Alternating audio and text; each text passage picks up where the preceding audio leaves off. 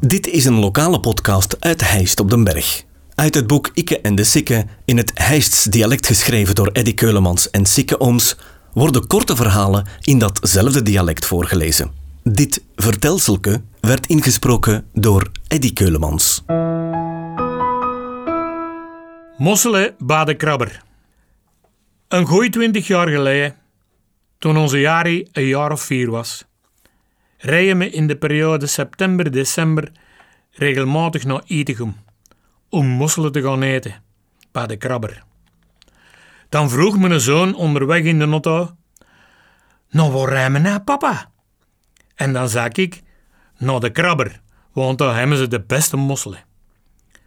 Maar dat woordje krabber, dat vond hem heel plezant.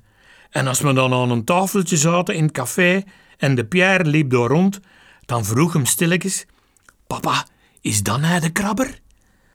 Als we dan een week of twee later terug binnenkwamen, dan riep hem uit: Ah, dag krabber!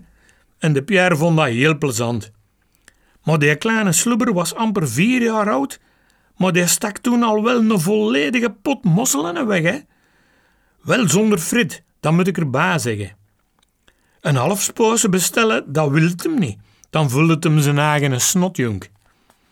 De mosselen bij de krabber, die waren altijd picobello. En dat is belangen niet overal zo hè. Maar een onkel Mon zaliger die zei altijd... Een slechte mossel, dat bestaat niet. Groot of klein, ik eet dat allemaal even geren. Maar ik ga daar niet mee akkoord.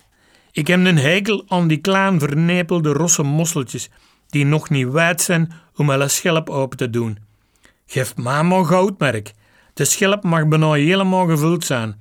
En oh wee, als ik een pot krijg met een stuk of vijf grote mosselen en de rest kleine rosse sneuteren, dan weet ik dat ze het zijn.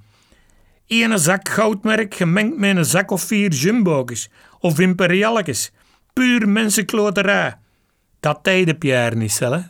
Deze podcast kwam tot stand dankzij Huisdresselaars en Tropical. Volg de podcast op Facebook.